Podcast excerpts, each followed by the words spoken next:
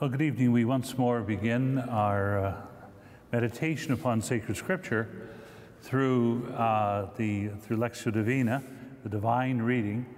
And today, uh, this this evening, we'll be meditating upon uh, two two psalms, Psalm uh, 15 and Psalm 112. I'll be using the translation, the Grail Psalms, the older Grail translation it's the one that's used in the breviary, and I'm using uh, the, the book has got big print of the, the Grail uh, Psalms found in the Abbey Psalter from the, uh, from the Genesee Abbey uh, in the United States. And so these two Psalms are, are very important. Uh, what they do, they speak to us of what it means to live an honorable life. And I think that's very important as the years go by and I've looked upon and experienced different things in life, I've more and more become aware of the importance of living a, a life of integrity. All of us are, are tempted to twisting and turning and hiding and bobbing and weaving and all the rest in our lives.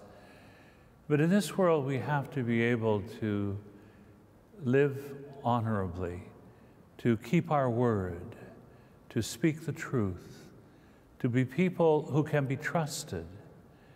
I think one of the greatest difficulties we face in our civil society, and certainly in the church, is the lack of trust. And you can't just create trust. It happens, we lose trust when people live dishonorably, when you cannot rely on their words, that what they say is what they will do and they do not keep their promises, or they act in one way and live in a different way and speak in a different way. Even way back in the uh, 500 years ago, one of my great heroes, St. Charles Borromeo, said to the priests, uh, Don't be preaching all kinds of nice things if you're not living in a way that lives up to them. The people will notice, and so it is. So we need to, all of us, I think this is true for everyone, we need to to say what we mean and mean what we say, we need to be dependable. I think this is one of the, the great things, especially for children. They, they need to be able to depend on their mother and their father. They need to rely on them because in this dangerous world, they're very vulnerable. We need to be able to depend on our leaders, and when we don't, it causes great harm in the community. We just need to live honorably with integrity. I've become more and more conscious of that in well, recent weeks. I've been reading a book about uh, the type of challenges we face, and I've seen, seen them in our own society. It's a book by uh, Rod Dreher called uh, Live Not by Lies. And it speaks of uh, the experiences of Christians living under the hard totalitarianism of the communist era many years ago now, where they were called upon to, to deny their faith, not only by denying Jesus directly, but they were called to profess if they were going to get ahead in life, to cheer on things that they didn't really believe in. And so it took a, a real act of integrity for someone to say, no, I don't believe that. I'm not going to, I'm not going to say that. And that's exactly what's happening now. We don't have the famous things you see in the stories of uh, concentration camps and things of that nature. That's not what we find, at least around here. But we do find a lot of pressure on people to not live honorably, to proclaim under pressure things they do not believe, to follow the crowd, to beat the drum, and to, to be pressured into something that is not deeply held within them to use language in a way that is false. So, for many reasons, I think we need this. And Psalm, 1, Psalm 15 and Psalm 112 are really important. So, let's begin our time of prayer. In the name of the Father, and of the Son, and of the Holy Spirit. Amen. Heavenly Father, send your Holy Spirit upon us, that we may listen attentively to these words of sacred scripture, that they may speak to our head, that we may know them, our heart, that through them we may love you, and our hands, so that they may affect us as we act and as we live. Speak, Lord. Your servant is listening. Take away from our hearts all those distractions that so fill us, so prevent us from hearing others around us, so full are we of ourselves, and prevent us from hearing you, O Lord. Lord Jesus Christ, Son of the living God, have mercy on me, a sinner. Speak, Lord.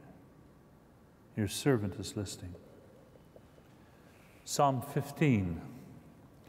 Lord, who shall be admitted to your tent and dwell on your holy mountain?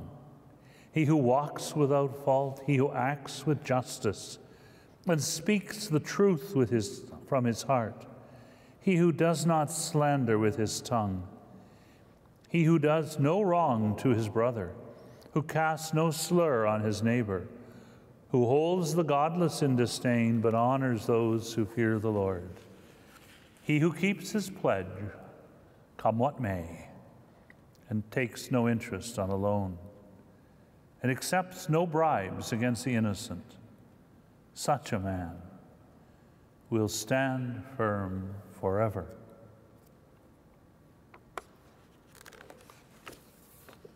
Psalm 112. Happy the man who fears the Lord, who takes delight in all his commands. His sons will be powerful on earth. The children of the upright are blessed. Riches and wealth are in his house, and justice, his justice stands firm forever. He is a light in the darkness for the upright. He is generous, merciful, and just. The good man takes pity and lends. He conducts his affairs with honor. The just man will never waver. He will be remembered forever. He has no fear of evil news. With a firm heart, he trusts in the Lord. With a steadfast heart, he will not fear. He will see the downfall of his foes. Open handed, he gives to the poor. His justice stands firm forever. His head will be raised in glory. The wicked man sees and is angry. He grinds his teeth and fades away. The desire of the wicked leads to doom. Psalm 15 Lord, who shall be admitted to your tent and dwell on your holy mountain? This is the question that begins this psalm as we think of those who come close into the presence of the Lord, those who are to be admitted to the tent, the tent of God's presence. As we see in the Old Testament in the desert, where the Lord came to dwell among his people as he traveled with them, guiding them through the desert from the struggles and the slavery in Egypt on to the promised land. And we see that as well as in the Holy Temple the temple where Isaiah saw the vision of the glory of God as he began his life of prophecy. The temple in which the Lord comes to dwell amongst his people. So, who shall be admitted to this sacred place and dwell on your holy mountain? We would think it would mean, well, somebody who is ritually pure or followed the liturgical laws or things like that we hear about a lot in the Old Testament. But no, not at all. It's the one who lives an honorable life. The liturgy calls for action in life. That's why in the celebration of the Holy Eucharist, we celebrate the glories of the liturgy here. But the last word is go and live an honorable life out there and then come back. And we ask God's mercy as we begin. We hear the words of life we receive the Lord Himself, and then we're sent back out to live rightly in our daily life. We cannot be limited to our liturgical experience of God, but we need to move outward and show the authenticity of our faith and love for God through the way in which we serve other people. As St. John says, How can I love the God I do not see if I do not love my neighbor who I do see? So, who shall be admitted to your tent and dwell on your holy mountain? Well, now we find out. He who walks without fault, he who acts with justice, and speaks the truth from his heart, he who does not slander with his tongue. These are verbs here, actions. We have to walk the talk, as they say. And in the ancient times in the Hebrew tradition, the walk, uh, the, the halach, it's to, to walk, to travel, to, it's what, to go, the path. It's what we see in the Christian tradition. They called our faith in Christ the way the way we walk, the way we go, the path we follow. He who walks without fault, he who walks whose life, whose behavior is complete. He who is a person of integrity. Really, it's, that's what it means. He who walks without fault, he who is a person of integrity. Not fractions, but integers. Not a little bit here for me, a little bit there for you, and we're all broken up into little pieces. Oh, what a mess we're in. Oh, what a crazy world we live in. And we experience that so much in this world, so confused. We must be whole. We must be integers. We must have integrity. He who behaves with integrity, he who walks without fault, he who acts with justice not always being out for number one, but who says, What is right? Oh, what a problem we have in the church and in society and our lives when we have no guiding star, when we, we have no principles to guide us. When you have anyone in a family or in society, in a country, who, who just goes back and forth and back and forth according to the breeze breezes, the wind, who is like a flag that flutters in every breeze. That person will not act with justice. That person just is blown around. I think it was Churchill or someone who said that it's not a very good sign of leadership to have your ear to the ground and your finger to the wind. We must know what is right and what is wrong. That's why in our society we have. Uh, uh, therapeutic moral deism. We have a kind of a vague belief in God, and we all got to feel kind of good. And that's sort of what life is supposed to be all about. But no, there are principles. There's, there's right, there's wrong. We need to know that. You know, it's just so obvious and so unseen. So he who acts with justice, who asks, What is right? Now, we may be mistaken in our understanding of right. We're all very frail. But the very least we need to do is say, what is right? And it can't be just with an unformed conscience. Conscience means with knowledge. We have to think it through, look at what guides us. What is just? We need to use our reason, guided by faith and reason, to know.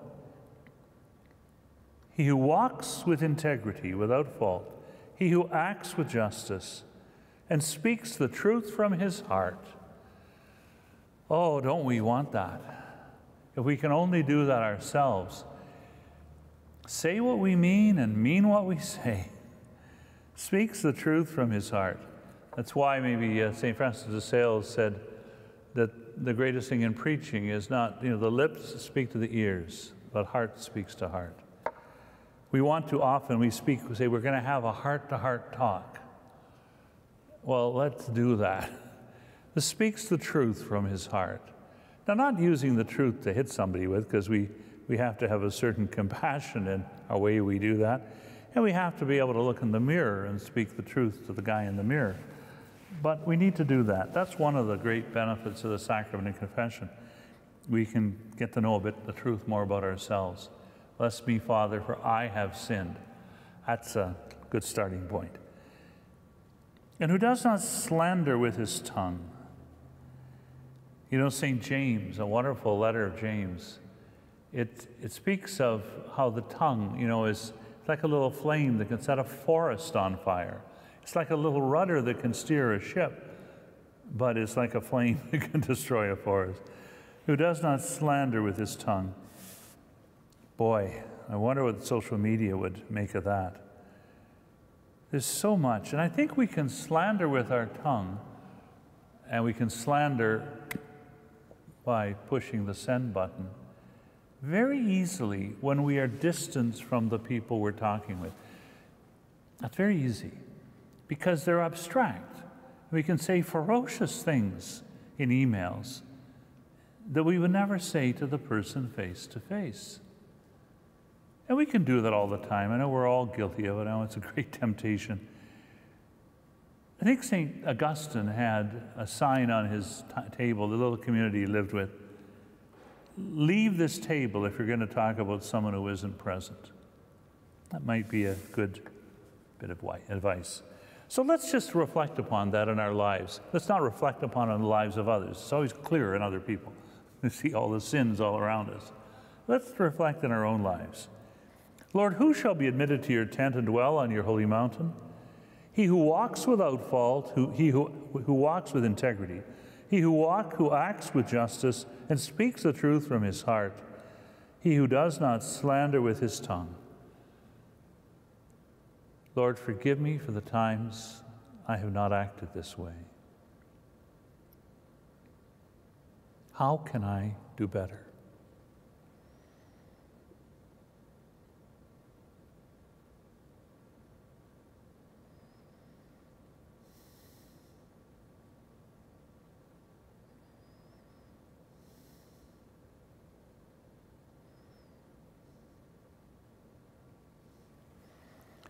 He who does no wrong to his brother, who casts no slur on his neighbor, who holds the godless in disdain, but honors those who fear the Lord. He who does no wrong to his brother, casts no slur on his neighbor. We need to live rightly with the people around us, be good neighbors. That's why um, Chesterton, I think, said, God tells us to love our enemies and love our neighbors. That's because they're usually the same people. Who holds the godless in disdain. That seems a bit harsh, doesn't it? But it means, look, we look at somebody who is not living rightly. We shouldn't live that way. We should, you know, watch out, learn. Don't, uh, let's not imitate that. Some people are acting in ways that are appalling. And we shouldn't condemn them. It's not for me justice belongs to the Lord. But we should uh, cast a good look at that and say, I think not. I'm not going to go that way. But who honors those who fear the Lord.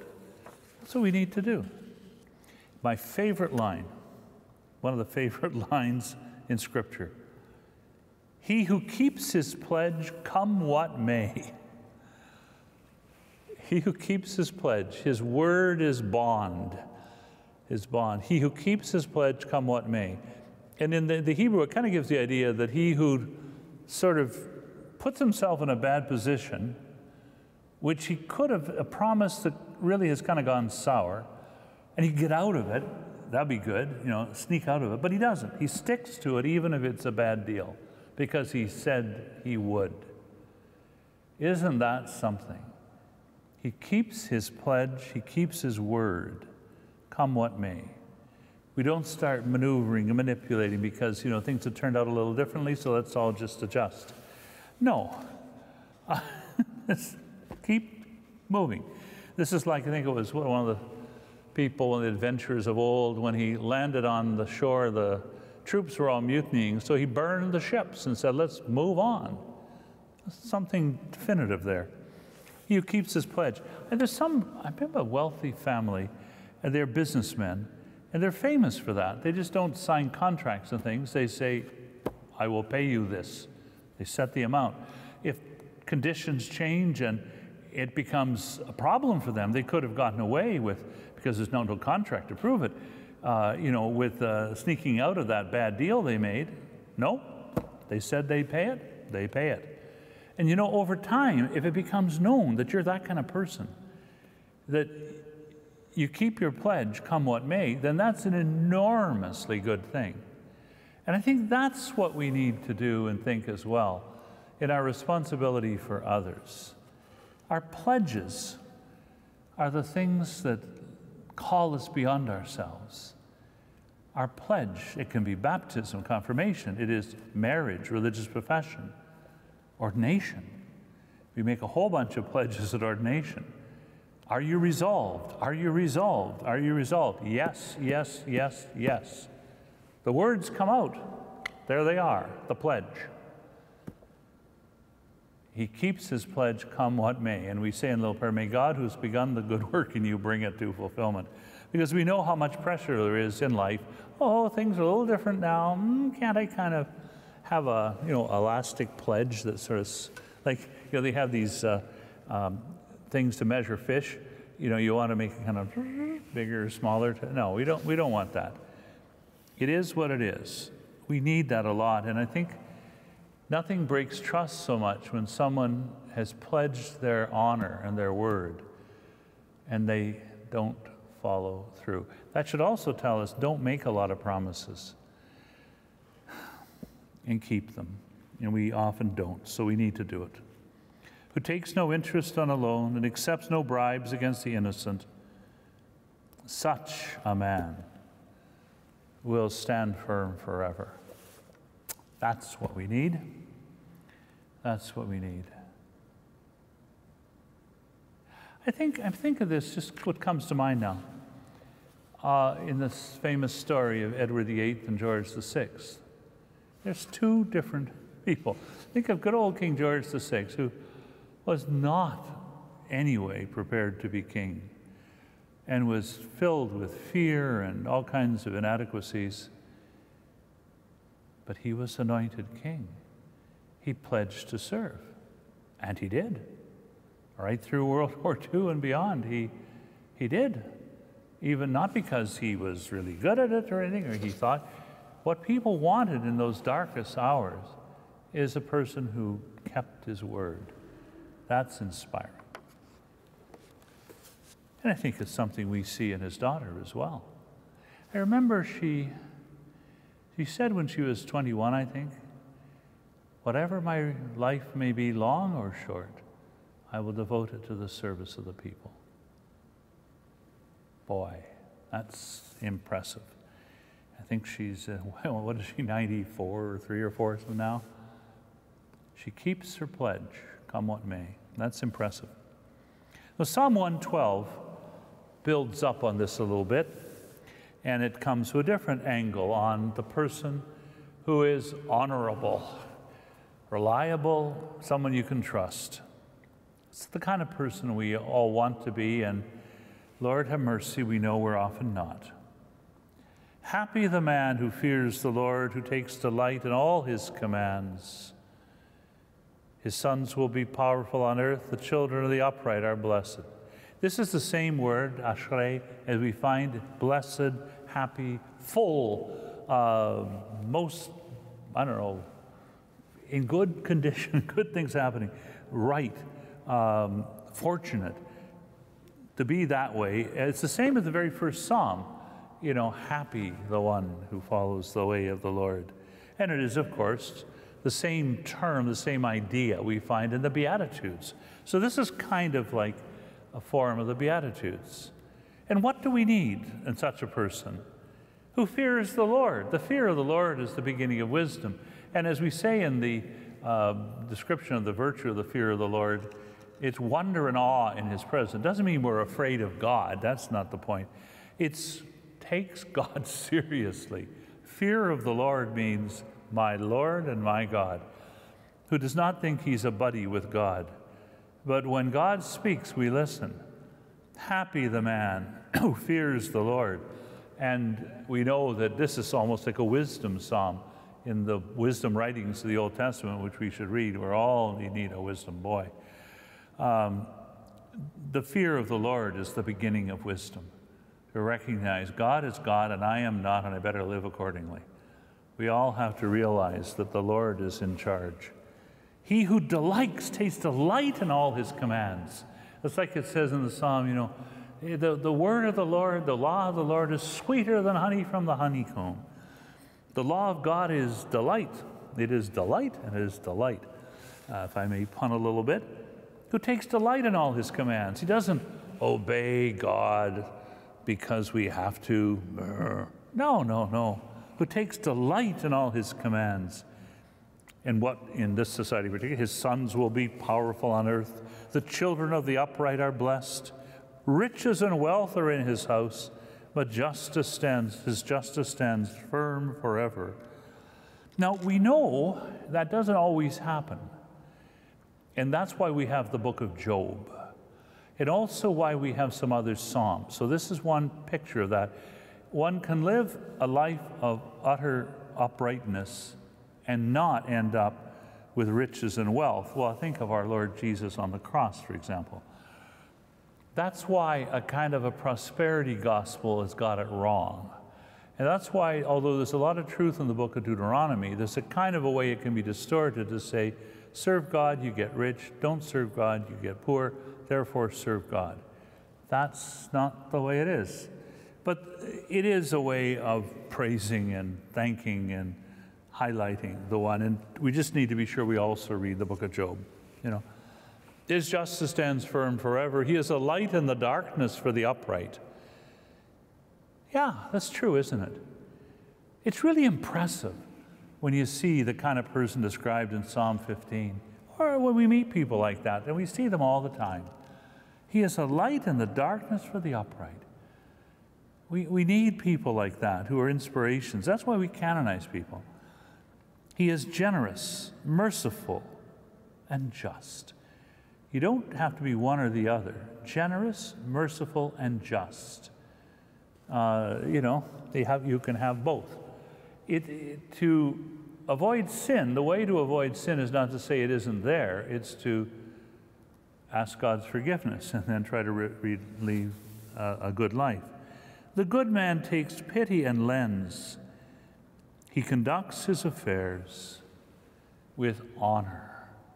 He lives according to the other Psalm, Psalm 15. He lives, conducts his affairs with honor. He keeps his word, come what may. He says what he will do, and he does what he has said. The just man will never waver, he will be remembered forever. And if we lead this kind of life, and whatever happens, whatever our tomorrows be, good or ill, we'll triumph through our sorrows and rise to bless God still, because we are living honorably. He has no fear of evil news. With a firm heart, he trusts in the Lord. Pope John the 23rd said, Well, Lord, it's your church. You take care of it. I'm going to bed. That's good to have in the head. It's better if you can have it in the heart. And I wish I could kind of get near that. He has no fear of evil news. With a firm heart, he trusts in the Lord. Oh, we need that. Worry, cares, I know I often worry about things and that it, it affects the present. Really, it could be like very real in the present, and then the thing you worry about never happened, it didn't happen. So why did you waste time in the present about something that didn't happen? We got to watch to confide the future to God's providence, the past to God's mercy, and live each day, one day at a time. Oh, you know, with a firm heart, he trusts in the Lord. With a steadfast heart, he will not fear he will see the downfall of his foes. That's the kind of serenity we all need. And I think sometimes, you know, a few strategies to help in that. First of all, spend time every day in prayer so we can trust in the Lord. And then turn off the social media and like I've been trying more more lately. You see a lot of stuff, it just gets you all revved up. And I think, I can't do anything about that. All it's doing is getting me all stirred up and angry and frustrated and worrying. I can't do anything about it. It's way beyond, beyond me. It's just doing, making it impossible for me to do what I can do to make things better. So how about just fast from that stuff? Open handed, he gives to the poor. His justice stands firm forever. his head will be raised in glory. The wicked man sees and is angry, grinds his teeth and fades away. The desire of the wicked leads to doom. Here we see the two ways that we find at the beginning of the book of Psalms. So we should meditate upon this. But I have a little treat, and that is this. This uh, nicely battered book, good sign, is a thing I've had since I was a young lad. It is the Psalms, from uh, translated by the great Ronald Knox, Ronnie Knox. It's written in very small print, so I will put aside my bifocals and put on my reading glasses. And Ronald Knox was a very great, great man. And uh, he was brilliant and kind and loving, and he got, you know, went to Oxford and uh, Eton and Oxford and all those great schools. His father got him in by saying, well, he's translating Greek at the age of five or something like that, you know. But he was a very, he's a very holy man. And he wrote, he kept himself, kept the chaplaincy at the University of Oxford afloat by writing detective stories, that's it. But one of the things he did is he translated the Bible single-handedly. Now, it was the Latin Bible, the Vulgate. He did that just before we began to emphasize going back to the original Greek and Hebrew. But, you know, he has this great style, especially if you read his translation of the Song of Songs. And the Greek, he's really good at Greek. And so even though he was translating the Latin, he was uh, um, the Greek of the New Testament, he's, uh, he's very good. But this is a treat. You can't, I just, in the Hebrew, so you can remember Psalm 112, every verse begins with a different letter of the alphabet. Uh, so Aleph, Beth, Gimel, Dalet, you know, it's all the Hebrew letters, the 22 Hebrew letters, the alphabet. So you, every verse begins with it. So you just remember it, hang it on the alphabet, and you can remember the psalm. Now, most translations, this translation doesn't try to do that, but good old Ronnie Knox does.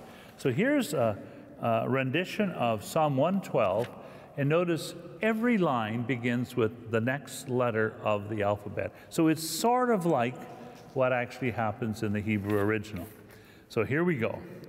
A blessed man is he who fears the Lord, bearing great love to his commandments. Children of his shall win renown in their country. Do right and thy son shall find a blessing. Ease shall dwell in his house, and great prosperity. Fame shall ever record his bounty. Good men see a light dawn in the darkness. His light, who is merciful, kind, and faithful. Where are we going? His merciful is good, kind, and faithful. It goes well with the man, with the man who lends in pity just and merciful in his dealings, length of days shall leave him still unshaken. Men will remember the just forever. No fear shall be he have of evil tidings. On the Lord his hope is fixed unchangeably. Patient his heart remains steadfast. Quietly he waits for the downfall of his enemies. Rich are his alms for the needy Still his bounty abides in memory. The Lord will lift up his head in triumph. Ungodly men are ill content to see it. Vainly they gnash their teeth in envy. Worldly hopes must fade and perish. At that point, he um, ran out of letters, and I don't know whether he would say, um, Zebras are good, and so is the Lord. But it's a remarkable accomplishment.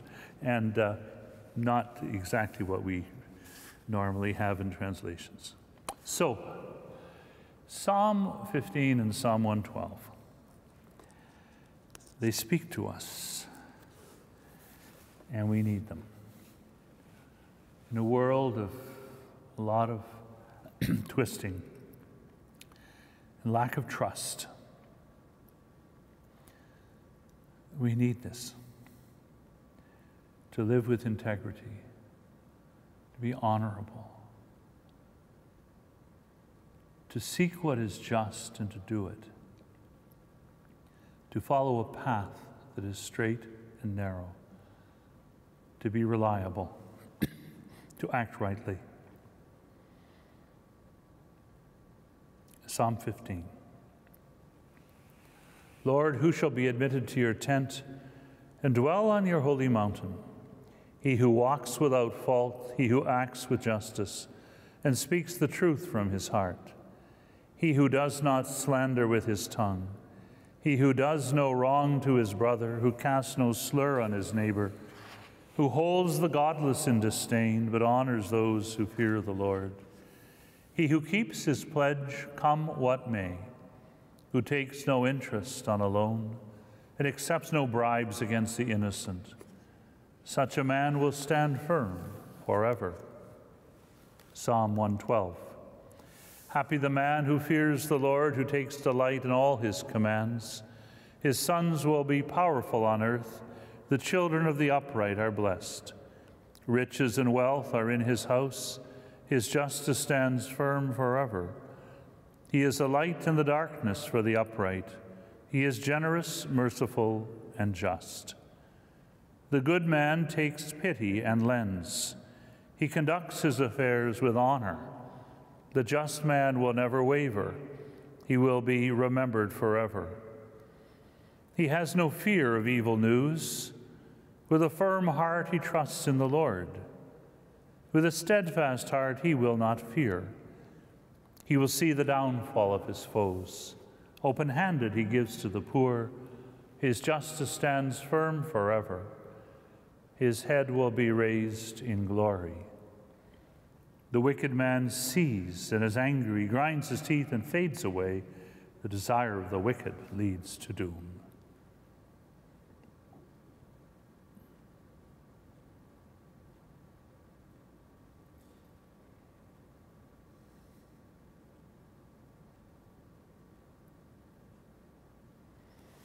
Our Father, who art in heaven, hallowed be thy name.